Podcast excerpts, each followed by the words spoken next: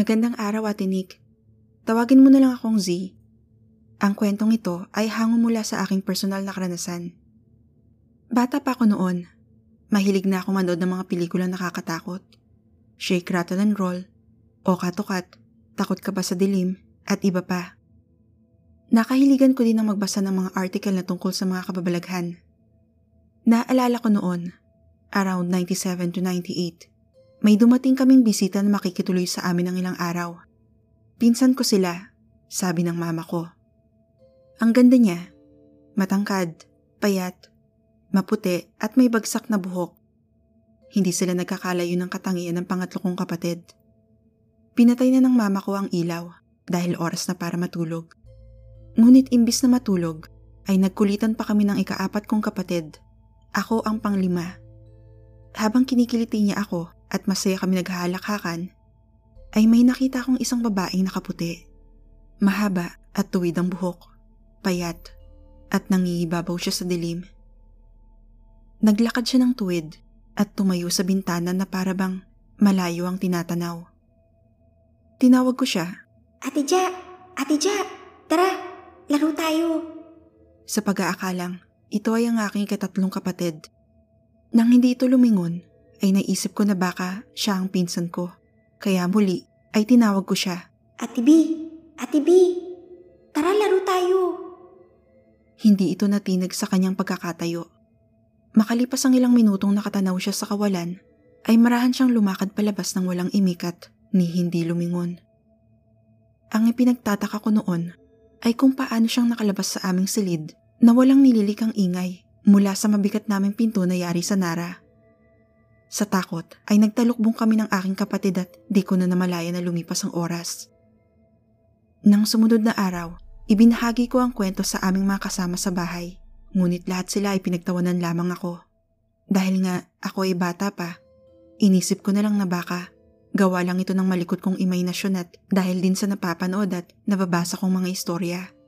Ngunit, habang ako ay lumalaki at nagiging wasto ang edad ay marami pa akong karanasan na hindi ko din may paliwanag bakit ko sila nakikita? Paano ko silang naririnig?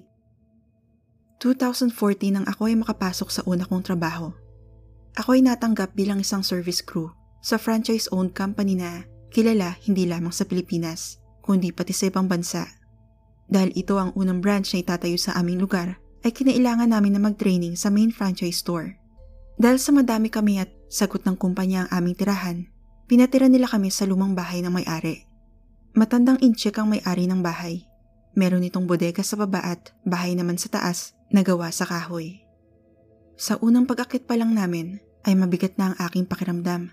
Ako at tatlo ko pang kasama ang naatasan upang maging mata ng aming restaurant manager sa aming mga kasamahan. Kung kaya't kasunod niya ay kaming apat na nasa harapan ng mga kapwa namin empleyado. Agad na pumukaw sa aking pansin ang isang malikot na aninong itim sa bahagi ng kusina na tila ba ay nagpaparamdam na sila'y andon. Natakot ako ngunit hindi ko iyon ipinakita. Pilit kong ipinapasok sa aking isipan na gawa lamang ito ng pagod sa limang oras na biyahe mula sa amin. Kahit anong mangyari, wag na wag kayong papasok sa master's bedroom. Madiin na bilin sa amin ang aming restaurant manager. Sabi niya, ito daw ang silid ng may-ari ng bahay at may ilang gamit na doon ay nakalagak. Mula sa master's bedroom, ay mayroon pang sumunod na tatlong silid. Ang sumunod sa master's bedroom, ang nagsilbing silid ng mga lalaki. Meron itong connecting door mula sa master's bedroom at sa ikatlong kwarto na nagsilbi naming silid. Nakakapagtaka na sa lahat ng kwarto ay ito ang natatanging may mga pulang pangontra na nakadikit sa bawat sulok ng silid, maging sa main door nito. Para saan? Yun ang hindi namin alam. Ang sumunod naman na silid ay wala ng connecting door mula sa amin. Ngunit meron doon isang lumang salamin na may frame na gawa din sa kahoy.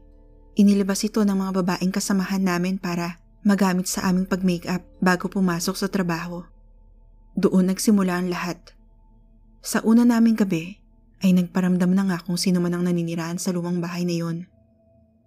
Patulog na kami ng mga oras na yon nang mapansin namin na unti-unting bumubukas ang pinto na imposible dahil walang bintana ang buong bahay.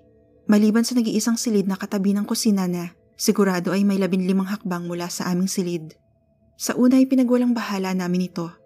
Hanggang sa maya-maya ay patuloy ito sa pagbukas ng marahan at sasarado ng palagapak. Wala ni isa sa amin na naglakas loob na lumapit sa pinto. Ang tanging nagawa namin ay manalangin at makiusap na wag nila kaming gambalain. Matapos ang ilang oras na pakikiusap, ay kusa nang tumigil sa paggalawang pinto. Kinabukasan, tinanong namin ang aming mga kasamahan kung bakit hindi man lang nila kami tininan sa kabilang silid. Ngunit lahat sila ay iisang sagot. Walang sino man sa kanila ang nakakarinig sa amin kung kaya't mahimbing ang kanilang tulog. Unang araw ng rest ko noon, ang iba sa aming mga kagrupo ay nagkaayaan na lumabas at pumunta sa park, malapit sa aming staff house. Ngunit mas pinili ko ang magstay at matulog upang makapagpahinga. Alas tres ng hapon noon, nang magising ako at makaramdam na ako'y naiihi. Dahan-dahan akong pumunta sa palikuran at umupo pabagsak kasabay ng pagpikit ng aking mata. Marahil dahil sa pagod ay labis ang nararamdaman kong antok. Nang matapos akong umihi, dahan-dahan kong minulat ang aking mata. Naaninag ko mula sa aking kaliwa na may aninong itim na lalaki. Habang sinusundan ko ito ng tingin, paatras siyang gumagalaw. Naisip ko na baka may naninilip sa akin mula sa kabila ng paliguan dahil bukas ang ibabaw ng bahagi ng palikuran at paliguan. Dali-dali akong lumabas upang silipin kung sino man ang tao sa kabila. Laking gulat ko nang wala akong makita. Nabanggit kong yari sa purong kahoy ang bahay kung kaya maririnig mo kung merong tumatakbo dahil maging ang saig nito ay gawa sa kahoy. Nang gabing iyon din, dumating ang aming kasamahan. Dahil malayo ang bahay mula sa gate, kailangan nila kaming i-message kung nasa labas na sila. Daling bumaba ang dalawa naming kasamang lalaki at sinabi sa katiwala na, Kuya, pwede po pabukas ang gate. Andyan na po sila sa labas. Sinamahan nila ang katiwala at laking gulat nila nang sa pagbukas ng pinto ay isa lang pala ang dumating. Asan ang kasama mo? Tanong ng katiwala. Wala ho, ako lang. Nagkatinginan sila at di na umimik pa. Nang sumunod na araw, sinabi nila sa aming kasama. Akala namin may kasama ka. Nakita namin sa ilalim ng gate na dalawa kayong magkasama. Nagtaasan ang aming balahibo sa narinig. Gabi ng araw na iyon, nagkaroon ng maliit na di pagkakaunawaan ng aming mga kasamahan. Sa tulong silid na malapit sa may kusina, ay nakalagay ang plastic na nagsisilbi naming basurahan.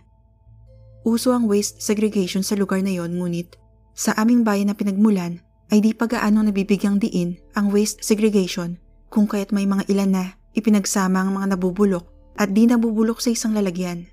No waste segregation, no collection policy ang ipinatutupad sa lugar na iyon. Habang sila ay nagtatalo sa kung sino ang mag-aayos ng basura, may dalawa akong kasama na nasa kusina. Ako naman ay gumagamit ng palikuran. Palikuran, paliguan, kusina. Naririnig ko ang masayang hagalpakan ng dalawa kong kasama. Paglabas ko ng palikuran, may naaninaw ako mula sa aking peripheral vision na isang matandang babae na nasa gilid ng pinto ng paliguan, napapagitnaan ng palikuran at kusina. Nakasuot siya ng pulang duster, kulot na maiksi ang buhok at tila nakatitig sa akin. Muli akong tumingin sa paliguan at nang wala akong makita, tinawag ko ang dalawa kong kasamahan na kasalukuyan pa ding nagbibiruan sa kusina. Yen, may pumasok pa sa paliguan mula pagpasok ko ng palikuran. Sabay na sumagot si Yel at Yesha, di tunay na pangalan, na Wala, tayo lang ang andito. at sabay tanong kong, eh sino yung matandang babae na nakatingin sa akin paglabas ko? Agad sinilip ni Yel ang paliguan. At nang wala siyang nakita, ay sabay-sabay kaming kumaripas ng takbo pabalik sa aming kwarto.